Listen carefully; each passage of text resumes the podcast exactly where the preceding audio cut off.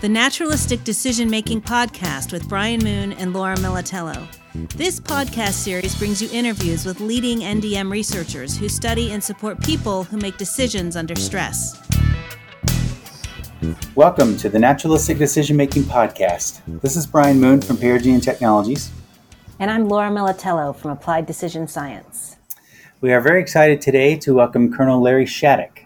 Colonel Shattuck is Senior Lecturer and Director of the Human Systems Integration Program at the Naval Postgraduate School in Monterey, California. Dr. Shattuck holds a faculty appointment in the Operations Research Department, where he teaches human systems integration and human factors engineering.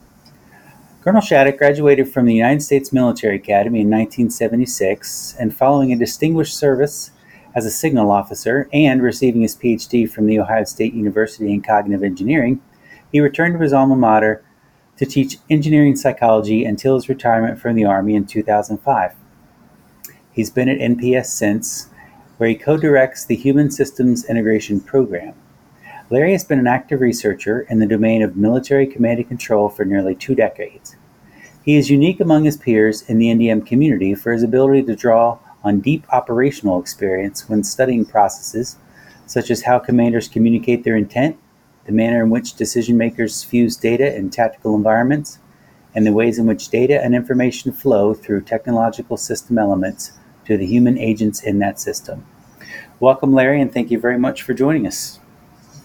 Well, thanks so much for having me, Brian and Laura. It's good to talk with you guys again. It's been a while. Yep, it has, uh, and we are very excited to uh, bring you into the uh, NDM podcast.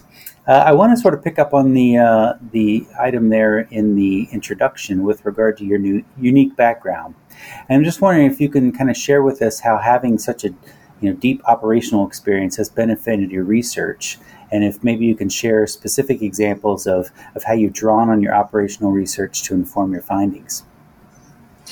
Yeah, I'd be glad to do that. So, uh, if I go back to probably about 1982, I was a captain in Germany. I was a signal officer in an air defense artillery battalion, and the uh, unit was getting some new equipment. So, they were going to combine the communications shelter with the air defense artillery control shelter which seemed like a good idea at the time. Um, but what happened was when we got the new equipment and the air defense person and the signal person were in the same shelter at the same time, and the signal person had to do what's called a loop back on that system. That signal person had to lie on the floor on uh, on his or her stomach under the feet of the air defense operator, reach behind a rack of communications equipment and blindly uh, take hold of a cable and uh, remove it from one uh, fastener and put it on another fastener to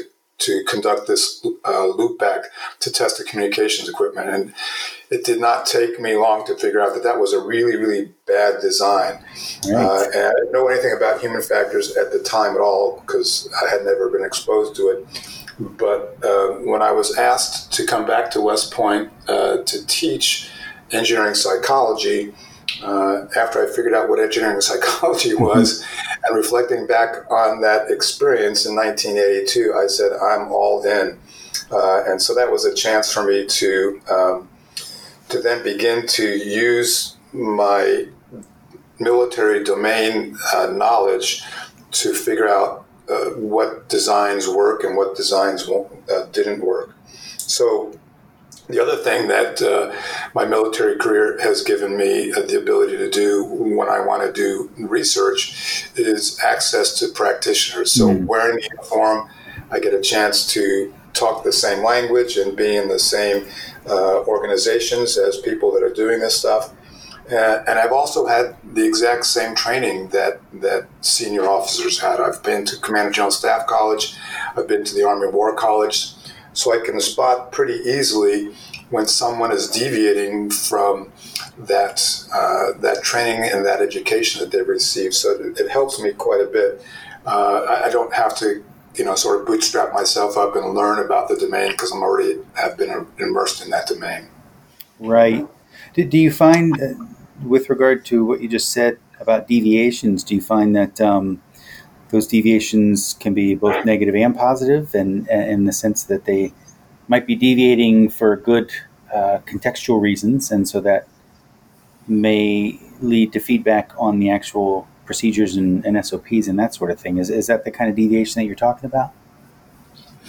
Yeah, typically military folks are creative and innovative, and that's a great thing. Sometimes they just do things that that are, are not really helpful. I've got a great example. of just reflecting on uh, a brigade commander that I was uh, given the privilege of observing, and it was when the Army had begun its digitizing of the brigade. So all the systems will become digital systems and we're getting away from analog and paper and all that sort of stuff. And so this particular commander believed that it was in his best interest to take all of the feeds from all of the different systems, the intel system and the maneuver system and the fire support system uh, and, and the personnel system and the logistics system. And so he created essentially a wall of televisions in front of him. And he sat there in front of that screen and I, I watched him and I talked with him to try to figure out what he was doing. And he was trying to do essentially the work of all of his staff officers that uh, that were essentially analyzing and fusing the information for him and then giving him a distilled version of that battle picture.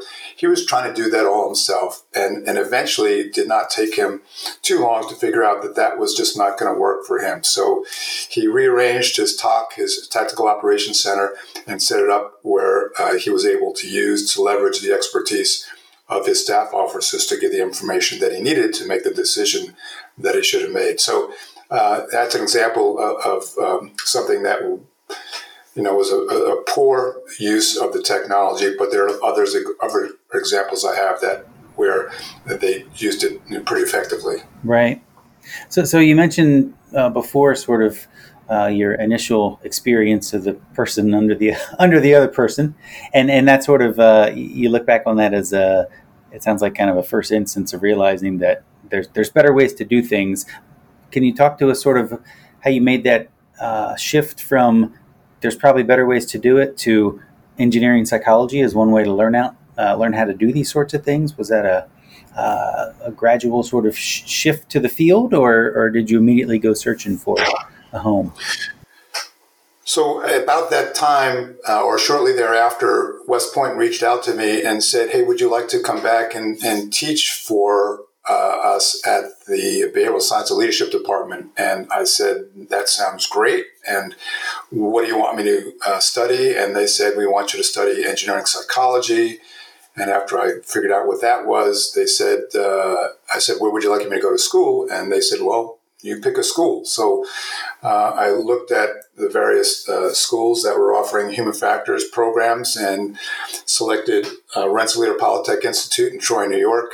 Went there and got a um, master's degree in human factors psychology, and then returned to West Point and taught there for three years. That was from 1985 to 1988 and then wrapped up that assignment. Went to Command and General Staff College. Um, went to uh, Germany and uh, deployed to Desert Shield, Desert Storm, and then in the middle of the the desert there, uh, just after the war had concluded, uh, they reached out to me. West Point reached out to me again and said, "Would you like to come back in a permanent position in a, what they call an academy professor position?"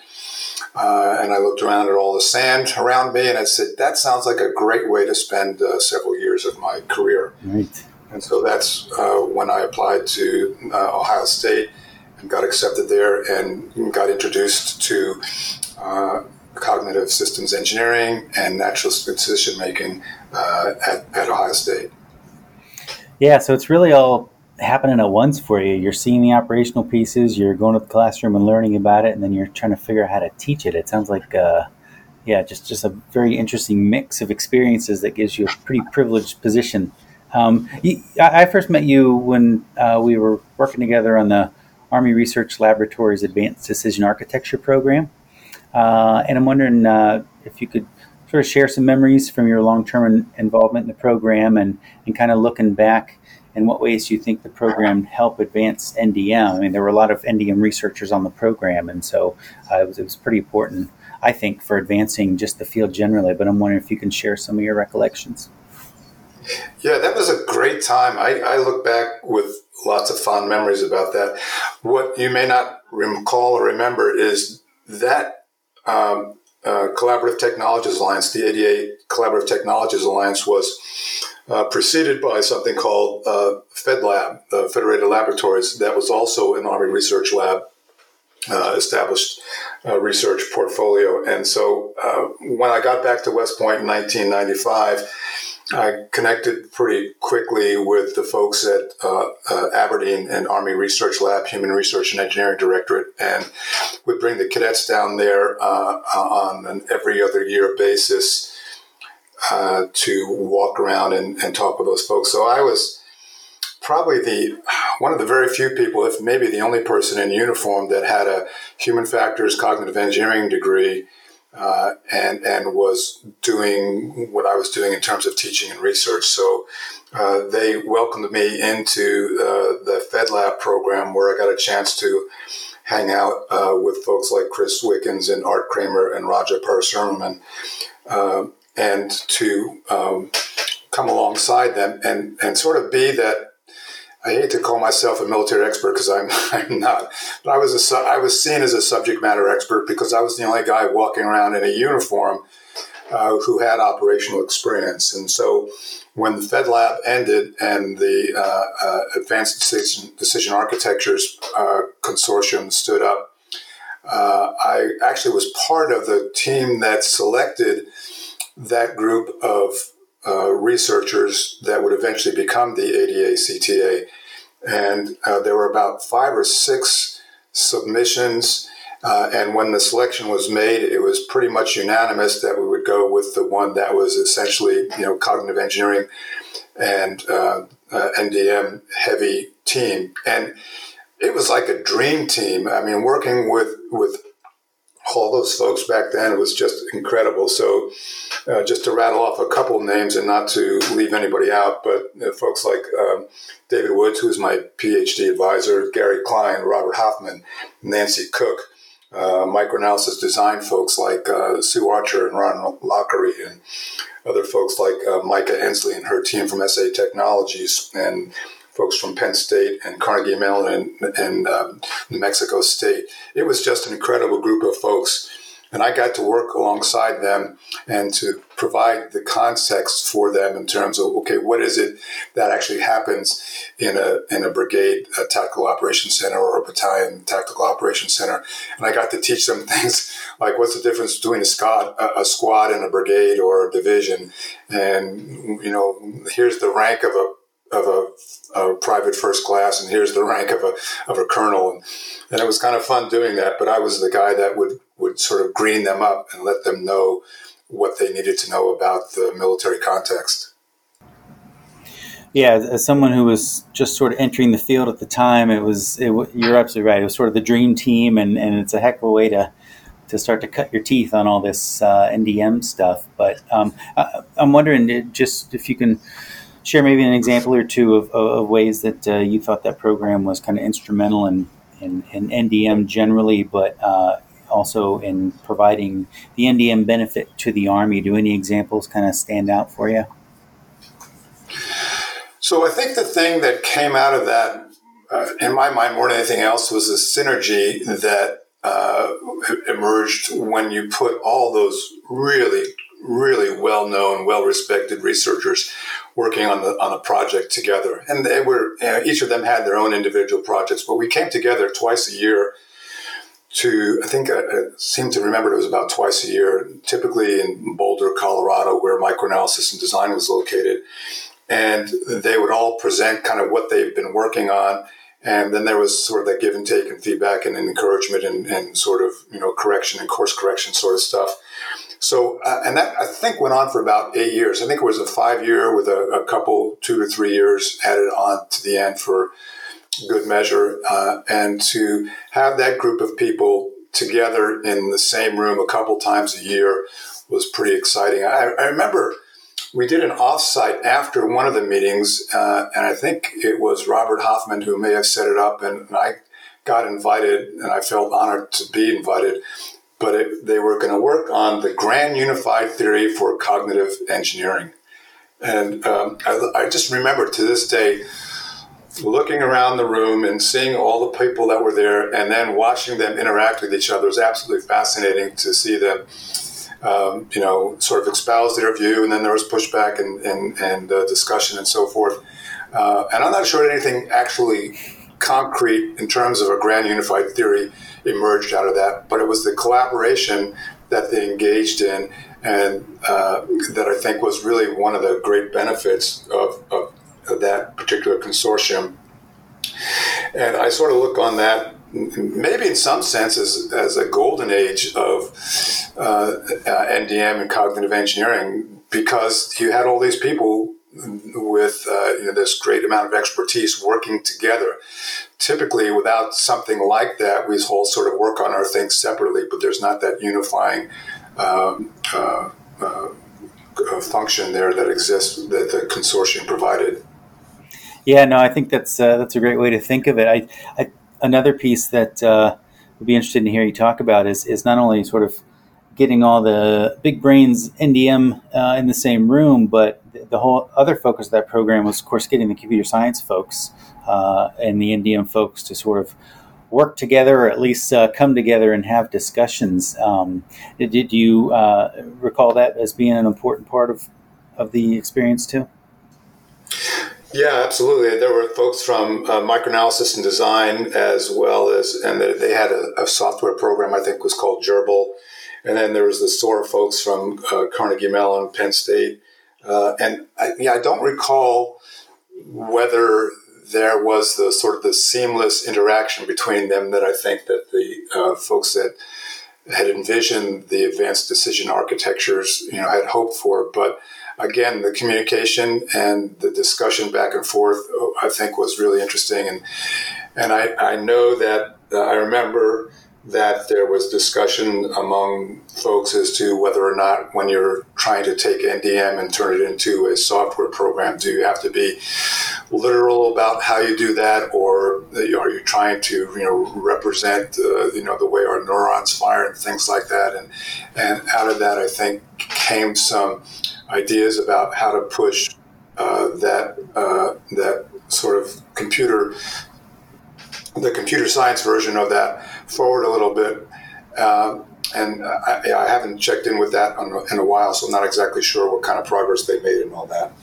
Yeah, to, to me, there was there was definitely learning on both sides, right? So I, I think in as much as the NDM researchers sort of pushed the computer scientists to you know be clear about assumptions and uh, and sort of be open to to ways to introduce NDM. I, the, the pushback in the other direction, I thought was just as useful, so that the NDM folks were really being pushed to articulate um, uh, what they were uh, trying to model uh, in ways that could be adapted uh, to computer models and uh, and interfaces and that sort of thing. So um, yeah, I think to me, at least as a as a somewhat uh, involved observer just seeing that back and forth, I think, was incredibly useful.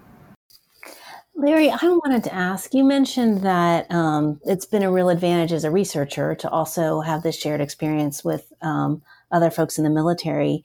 Um, but I'm wondering, has have there has there been a a place on that government side where you've really struggled to get traction in promoting the NDM perspective? Is is there any um, piece there that you, you, you wish you'd been able to carry it forward and you just weren't? So let me talk about what I would consider uh, non-material solutions. So in the world that I live in now, in the world of human systems integration, we talk about material and non-material solutions. Uh, so in a non-material sense, I, I, think NDM has made a huge impact. So I, I remember distinctly looking at some of the the military decision making doctrine back in the uh, you know early mid 90s and then watching how that morphed uh, in the early to mid 2000s where the new policy now was all of a sudden talking about things like naturalistic decision making and recognition primed decision making and even intuitive thinking. Uh, who would have thought that the Army, that was always advocating, okay, you have to develop three courses of action, you have to war game them, you have to do look at the pros and cons and the strengths and weaknesses, and then you, you know, you war game those things out, you present those results to the commander, commander gets to decide, and all of a sudden, uh, we have this new tactical decision making method that was really based and grounded in, in NDM. So I was really excited and pleased to see that. On the material solutions side, I think it's way more challenging or has been challenging to get uh, NDM and cognitive engineering and even human factors things into uh, into acquisition programs be, there seems to be this huge divide between uh, R&D and and acquisition. And uh, I had an opportunity over a few years as actually part of the ADA uh, technology consortium to work with Kevin Bennett from Wright State. And Kevin and uh, a couple of his students who actually became uh, instructors for me at West Point – uh, we worked on something we called uh, Raptor, which is an interesting acronym, and I never remember it, so I actually wrote down on what it was. So, representation aiding portrayal of tactical operations resources. Representation aiding portrayal of tactical operations resource, and it was a really, really good um, design that we came up with. So, what we wanted to do is to take a uh, a military command and control display with all of the battlefield graphics on it and, and all the the information about personnel strength and equipment strength and uh, things like fuel and ammunition um, uh, levels and things like that. And we wanted to automate the plan that was about to unfold. So you're getting ready to start a mission. You can plan that mission or put that mission uh, into the graphics on a computer. But what we weren't able to do was to provide information to the user as to, or the decision maker as to when the decision maker needed to figure out how to deviate from that plan. So plans, as everyone knows, never go as planned. There's always something that's going to happen, doesn't survive first contact and all of that. And so this this device, this display that we created would continually update and we simulated the continual update of it. And we were able to display uh, graphically the difference between what was planned and what is.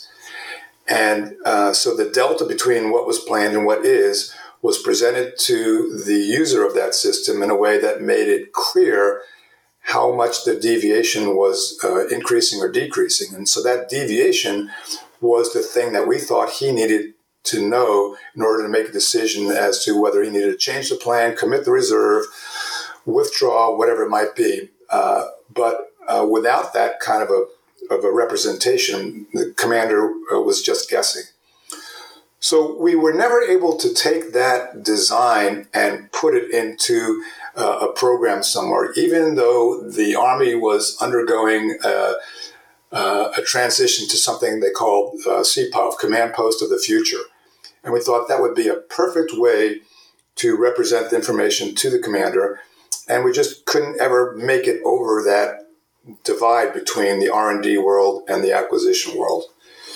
One of the cool things about human systems integration, though, is that it's embedded in the acquisition world. And so, had I known about HSI way back then, I could have perhaps um, made it uh, made that transition maybe a little bit easier. So this is a great observation. I, I mean, to your first point, I remember when um, these terms started showing up in the military doctrine and how exciting that was. I think, um, I think folks, we didn't really dream that that was going to happen as much as we wanted it to. So that that was amazing. Um, and by the same token, your story about this really powerful um, tool and design concept um, that just never made it into practice. I think um, I think we all have have stories like that too. Um, that that is a, a, frustrating part of this work, um, and it's not it's not just the military. I, I, do a lot of work with the Veterans Health Administration, and they have a research arm and an operations arm, and we'll do you know really powerful research about design of health systems, and uh, somehow it's really hard to get that integrated on the operations side. So I think that's a challenge in a lot of spaces. Yeah, and I think that's why what I'm doing now in terms of human systems integration here at the Naval Postgraduate School is really exciting, and it's an opportunity for the R&D world to figure out a way to get things into the acquisition world. Yeah, and I think we are seeing a lot uh, more, a, a, big push in that direction. Different kinds of contracting vehicles. Um, the Army is is is trying to reach out to um, different kinds of companies, folks that that are less researchy and more applied. Um, so definitely see that that there's movement in that direction. Back in January, the Department of Defense decided it was going to I would say, revolutionize its acquisition process. So, if anyone's familiar with the acquisition process, there was this big, huge, we call it a horse blanket chart that lists all sorts of activities that take years and years and years to complete. So, in January of this year, they introduced something they call the Adaptive Acquisition Framework, AAF. And rather than there being one massive way to get through the acquisition process, there are now six different ways. So the first way is for what they're calling urgent capabilities. They need something right away, right away meaning within the DoD, less than two years. It has to go from idea to fielding.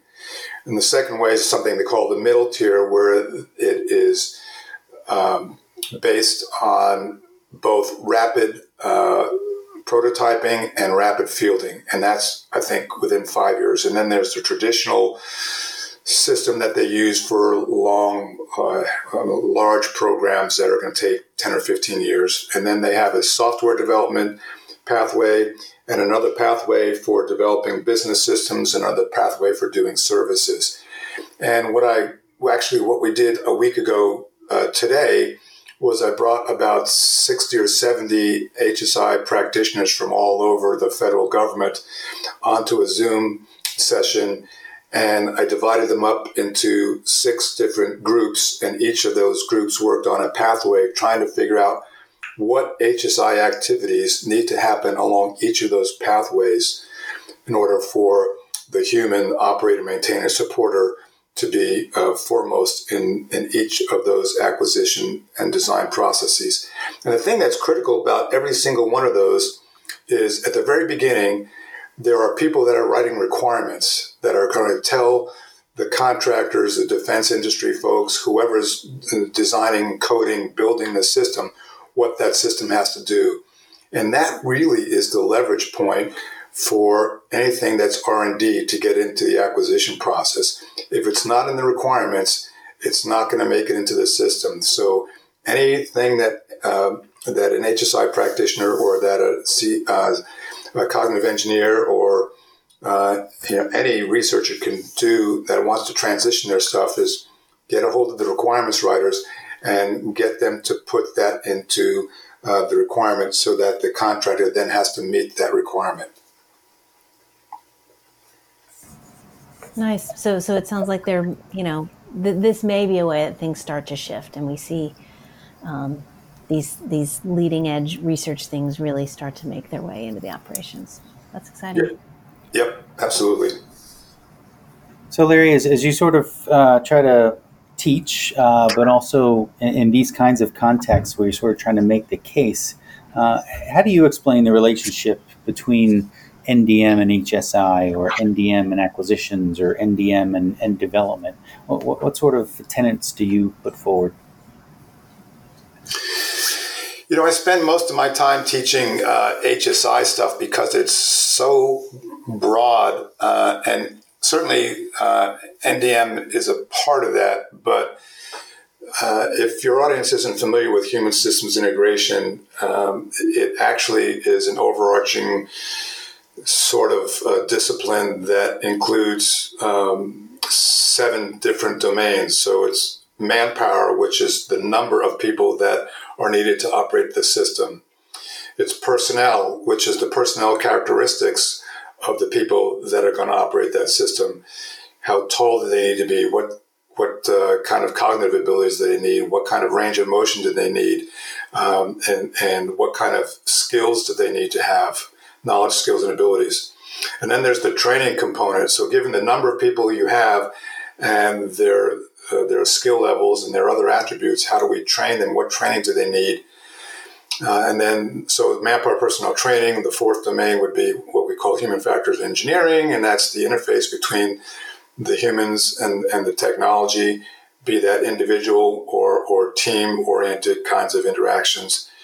And then habitability, because particularly in the Navy, people live in their on, on their uh, systems, whether that's a, a, a, uh, a destroyer or a um, a submarine or an aircraft carrier, or in the Army, uh, a tank, or uh, in the aviation you know, community, their helicopters or their jets.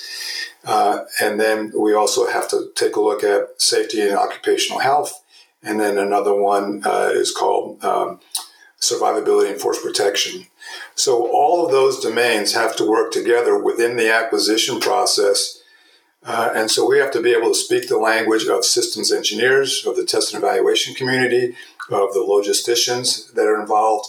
And we have to be able to kind of be the, the glue that sort of holds that all together. And, and part of that is, uh, is the NDM uh, domain and, make sure that as we're developing those systems, that we're not just looking at, okay, how do they make decisions, but who are those people? what kind of decisions are they making, what kind of training do they have, uh, and uh, what's the environment, what's the context that they're going to be doing it. Are they going to be doing it uh, when they may be hypoxic? Are they going to be doing it when they're what I call cold, tired, hungry, scared, wet? Uh, and then how does that how does that impact that, and how do we need to aid them or compensate for uh, the fact that they're doing it under these degraded conditions when they're exhausted or they're cold or whatever it might be? Yeah, that, that the whole context piece around the, the findings that NDM researchers might come up with, I think, is super important because uh, I do feel there's a tendency to, to focus somewhat narrowly on, on decisions and expertise and uh, and, real world events. Um, and sometimes we sort of forget that uh, both in terms of the findings we're putting forward, but also the findings we're gathering, that those are in a much larger context. And it sounds like HSI is really uh, the sort of place where your students are learning about what that larger context is. Right, and obviously I'm embedded in the military domain, but the same thing holds true whether you're doing it in an operating room or in a nuclear power plant or something like that. How long has that person been on shift? If I'm going to go in for surgery, I'm going to ask, okay, when was the last time you slept? and how many times have you done this procedure? Know, all those things that would uh, impact their, their ability to make good decisions are sometimes beyond what typical and then NDM researchers would would focus on. But I think it's absolutely important for them to be successful in whatever that context is. Right.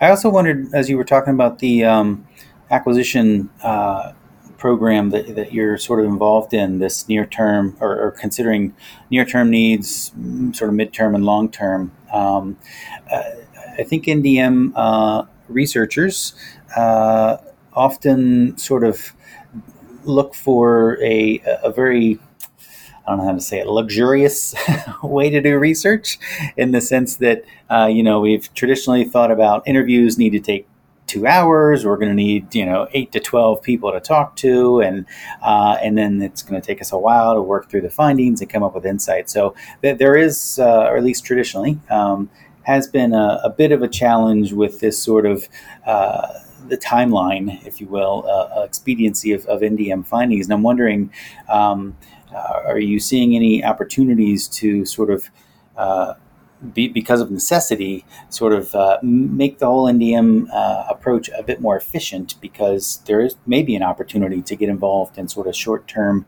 uh, you know, research opportunities and, and, to deliver things more rapidly. Are you seeing that as a, as a challenge to the NDM community or are you seeing as, as an opportunity for us to just get more efficient so that the findings can become useful? So I think we underestimate how much we know. Uh, and I, I, think that, you know, we've got decades and decades of experiencing of experience in NDM and cognitive engineering and, and human factors and anybody that's you know had a decent amount of education and a decent amount of experience in the field can probably answer a good portion of the questions that are going to be asked early in the process. And so, in the acquisition process, and I hate to keep going back to that, but that's kind of the world I'm living in right now. At the very beginning of the acquisition process, they're trying to decide in the military context okay, I want to, I need a long range reconnaissance capability. And that's the need for a four star admiral or general that's a combatant commander in some region of the world. They need a long range reconnaissance capability. How do I do that? Well, I could do that with uh, a satellite based system. I could do it with a, a manned uh, aerial system. I can do it with an unmanned aerial system. I can use um, sensors that are dropped uh, in, in, on the ground somewhere. I could even do it with humans if I put humans out there in different places around the world, around the globe. At that point in time, so very early in the acquisition process, the cost estimators and engineers are, are giving people these wild estimates. How much is that system going to cost? Well, you ask a cost estimator, they'll tell you somewhere between 2 billion and 20 billion uh, dollars to between 2 billion and 20 billion dollars. You ask the human factors or, or an NDM researcher or whoever, someone that's sort of grounded in the empirical research methods, they're going to say, "Well, give me six months and five hundred thousand dollars, and you know this many people, and I'll give you the answer to a level of significance of 0.05 or 0.01." No, they don't want that.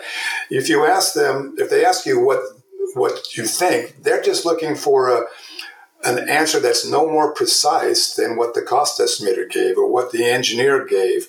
Uh, and so we have to kind of get over ourselves and our desire for precision early in the acquisition process and give them our best guess because once we tell them that it's going to take six months and $500,000, they're going to walk away and say, forget about you guys. You're no good to us. So we have to be educated enough and skilled enough and, and practiced enough in our, in our field to be able to give them an answer that we are you know 85 75% confident in. And then as the system matures and as those parameters have to tighten down we can have the research uh, that will give us the, the more narrowly defined answer.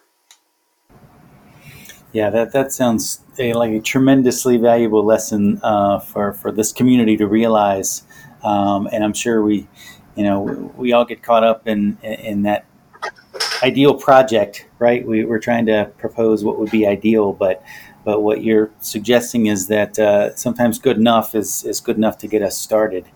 Um, so yeah, that that's tremendously important.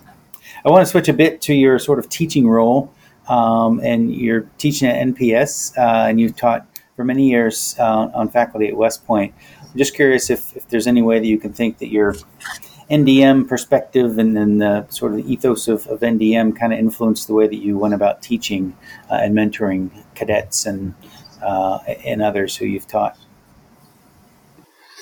Yeah, I got back to West Point in 1995. Uh, so that after I finished my PhD at Ohio State, I got back there in 1995, and I, I spent a year just sort of observing what was going on and, and how the program was functioning and after the end of that year, I gathered the the uh, the staff together, the research staff together. I had I had three people that were full time research folks, and then I had about four or five uh, junior faculty members that taught uh, in my program. And I said, look, we're transitioning to what was being done, which is sort of all over the map, different kinds of research projects in different areas of, of human factors. And I said, we are we are now moving towards a sort of a command decision. Say we are now moving towards uh, doing research in, in military command and control, uh, and in particular military decision making. So we began to reorient the uh, the facilities and the research topics and the research dollars that we went after uh, to focus in, in that area, which is actually how I wound up working with the Fed Lab and then eventually the Advanced Decision Architectures programs. And then obviously the cadet projects uh, that cadets would do for their capstones and for their uh, course projects then began to focus in those areas as well. So, Larry, as you think back over your career, you have this operational experience, you've had this teaching experience, you've been a researcher. Is what what aspects of your work have been most rewarding to you? I would say, without question, it's the mentoring that I've done with the cadets over the years. I I love teaching. In fact, when I was getting ready to retire in 2005, uh, uh, about a year or so before I began looking around to see, okay, what am I going to do after I take off my uniform? And I had the opportunity to work with all sorts of wonderful, wonderful folks that I had been working with uh, in the um, the Advanced Decision Architecture uh, uh, Architectures uh, Consortium, and I, but I felt like I still had this passion to teach, and so now 15 years later, I still love teaching and I still love mentoring students. Uh, I just was on the phone uh, a few days ago with a, an incoming uh, PhD student here at NPS. Um, his name is Charlie Rowan. Charlie was in my class in 2004, 2005 uh, at West Point. He was an engineering psychology major. Uh, fast forward uh, to 2012, and Charlie comes to NPS to get his master's degree under me.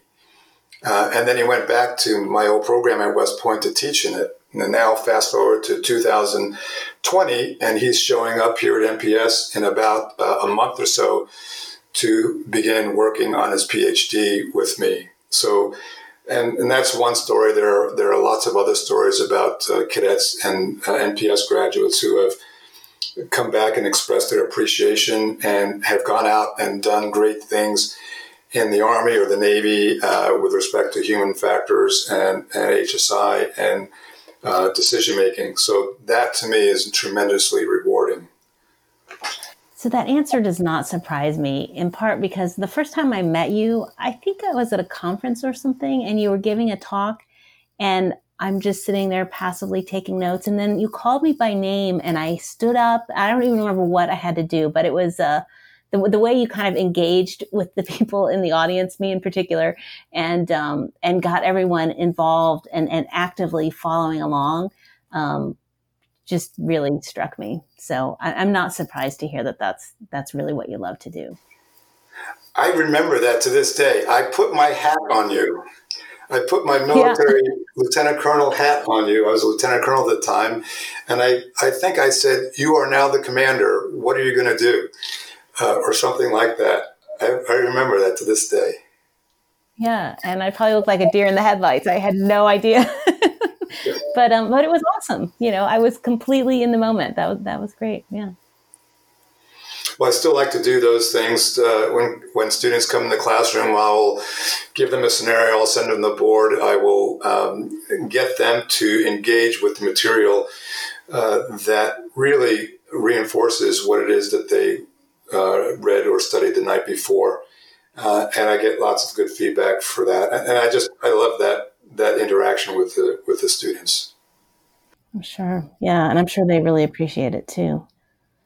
Um, so I'm I'm going to ask another question here. As you as you work with students, um, and I know you've worked with you know young cadets and more experienced graduate students, um, but but what is what is one of the most surprising things that that comes to you as you as as you think about your work with students?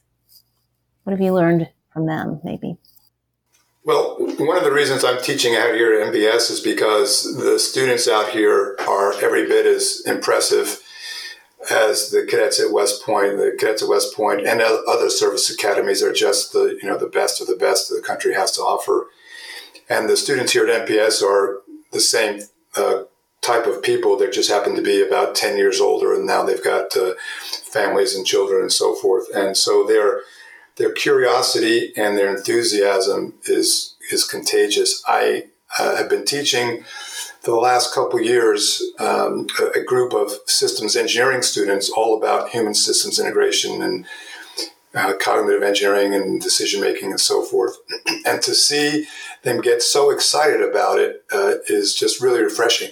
Not only that, but when they graduate from NPS, they go to acquisition programs to be assistant program managers, or they go to the contracting offices uh, offices that are going to engage with the industry folks to uh, put the contracts out there to build the system. So getting them excited about about the human element, and then knowing that they're going to go out there and do those jobs uh, is is exciting. I, I know I have taught now going on 28 years, counting my time at West Point and here, and it's in the last two or three years that I'm teaching these folks that I think that yeah, these people are going to go out and really make a difference because they're going to take what they learned in my class and they're going to remember it and they're going to make sure that the human is central to the design of the system.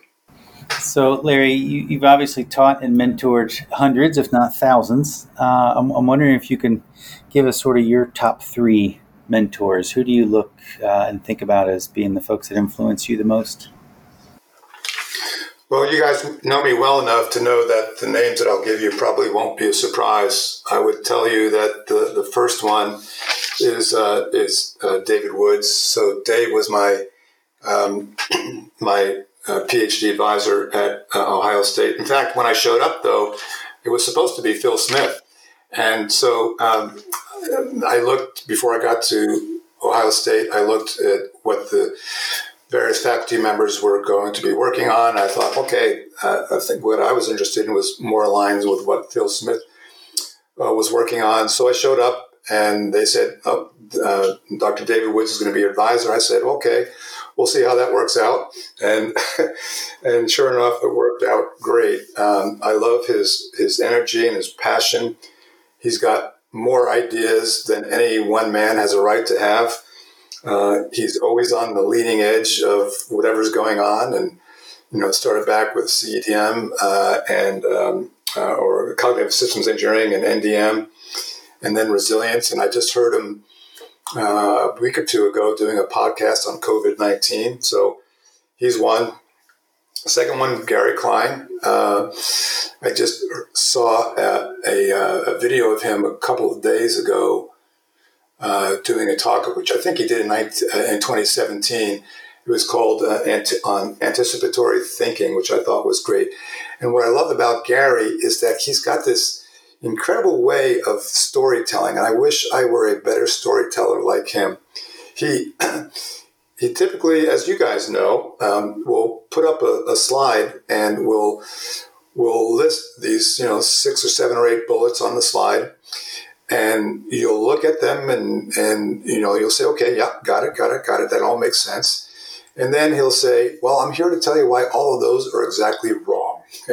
And you're like what uh, and so I, I, love that storytelling uh, nature of him. I love the fact that he's a prolific author. I love his curiosity uh, and his very humble approach to things. Uh, third one would be uh, robert hoffman.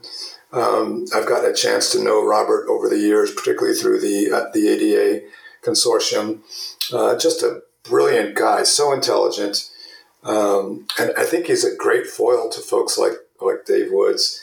Uh, and I love the experimental psychologist in him, where he will just grill you and grill you to make sure that your study is is tight uh, and there are no confounds in it whatsoever. Uh, an amazing editor and writer. Um, he actually edited a, a paper uh, that my wife and I wrote, uh, tore it up, and I, we thought, well, we're never going to submit it because why bother? it was so badly edited or poor, uh, and, and, apparently poorly written. But we we we uh, persevered, and it actually wound up winning a best paper award in the in the, uh, the Journal of Organizational Behavior. Uh, so we have Robert to thank for that. Plus, Robert always knows the best restaurants to go to. No matter where you are, he will take you to the best restaurant. So those are the top three folks for me. Anybody outside of NDM that uh, has been a big, big influence? My wife. Um, I will tell you that I, I, am so amazed by her. She is uh, one of the most uh, kindest and, and tenderhearted people uh, I've ever met. But she's got this incredible uh, passion for what it is that she does. If you have not are not familiar with her work, uh, she's been working on sleep and fatigue issues in the military for the last two decades, and she has almost single-handedly changed the culture of the Department of the Navy so that they are now thinking rightly about sleep and fatigue and human performance. And I, I am in awe of her ability to do that. The other thing I'm in awe of is her intuitive nature. So it's, it's probably my my personality, but probably some of my military training, where if I'm going to go from A to Z, I have to get through, you know, B to Y before I get there. Otherwise, it just doesn't work for me. She can go from A to Z in a heartbeat, and then when I get to Z, I typically I have to respond was with, "Oh, oh, now I see what you you were thinking about and what you were telling me to do." But um, but she's incredibly uh, gifted and. Um, uh, I'm really proud of her, and uh, I, I, love working with her. We just don't get to work together very often, though. Okay, I, I have another question I'm going to ask. Um, uh, so imagine you meet a complete stranger who claims to practice NDM. On pain of death, you are given one question to determine if they do indeed practice NDM. What do you ask? That's a really interesting question. I, would ask them um, where they're doing their research. And, and if they tell me they're doing it in their office or their, their laboratory, I would tell them that they are not doing NDM. If they tell me they're doing it uh, in, in the field, in a nuclear power plant, in a uh, operating room, or some place where there's actual real work going on, then the chances are they may, they may be doing NDM. So con- the context matters. Absolutely. Yeah, interesting. All right, we have uh, one last somewhat fun question. Um, we are going to ask you to tell us two truths about yourself and one lie. And then we're both going to try to guess the lie. okay. Two truths and a lie. I'll do this in chronological order. Okay. When I was at West Point, I was on the Army football team. Second, when I was at the Army War College, I went out and played golf and shot a hole in one. And third, about 18 months ago, I became a grandfather for the first time. Hmm. Two sports in a family. Let's see. I am not sure you were on the football team. I'm going to say that's the lie. I think hardly anyone gets a hole in one. I'm going to say that's the lie. Okay. I was not on the football team, but I was on the cadet gymnastics team for four years, and I was the tallest gymnast. I was the tallest gymnast on the team. Um, I did actually get a hole in one on a par three, 186 yard at the Army War College golf course, and I was I had played golf like three or four times in my life, and the, uh, the one of the people I was playing with, who was a scratch golfer, uh, she handed me her club and said, "Here, use this," and I hit it in the hole, and I was as shocked as anybody. And uh, I am, in fact, the grandfather of an 18 month old uh, James Kelly. Wow! Congratulations. Thank you. And that sounds like the perfect place to wrap up the conversation. Um, thank you so much, Larry. It's just been awesome speaking with you. And uh, I, I, think the lessons that you're uh, offering on the chat with us today, but also clearly to generations of students about how to put NDM in context are incredibly important. So it's been a pleasure to speak with you about them. My pleasure, too. Thanks so much for the opportunity. And with that, uh, we will close out for the NDM podcast. I'm Brian Moon. And I'm Laura Militello. Learn more about naturalistic decision making and where to follow us by visiting naturalisticdecisionmaking.org.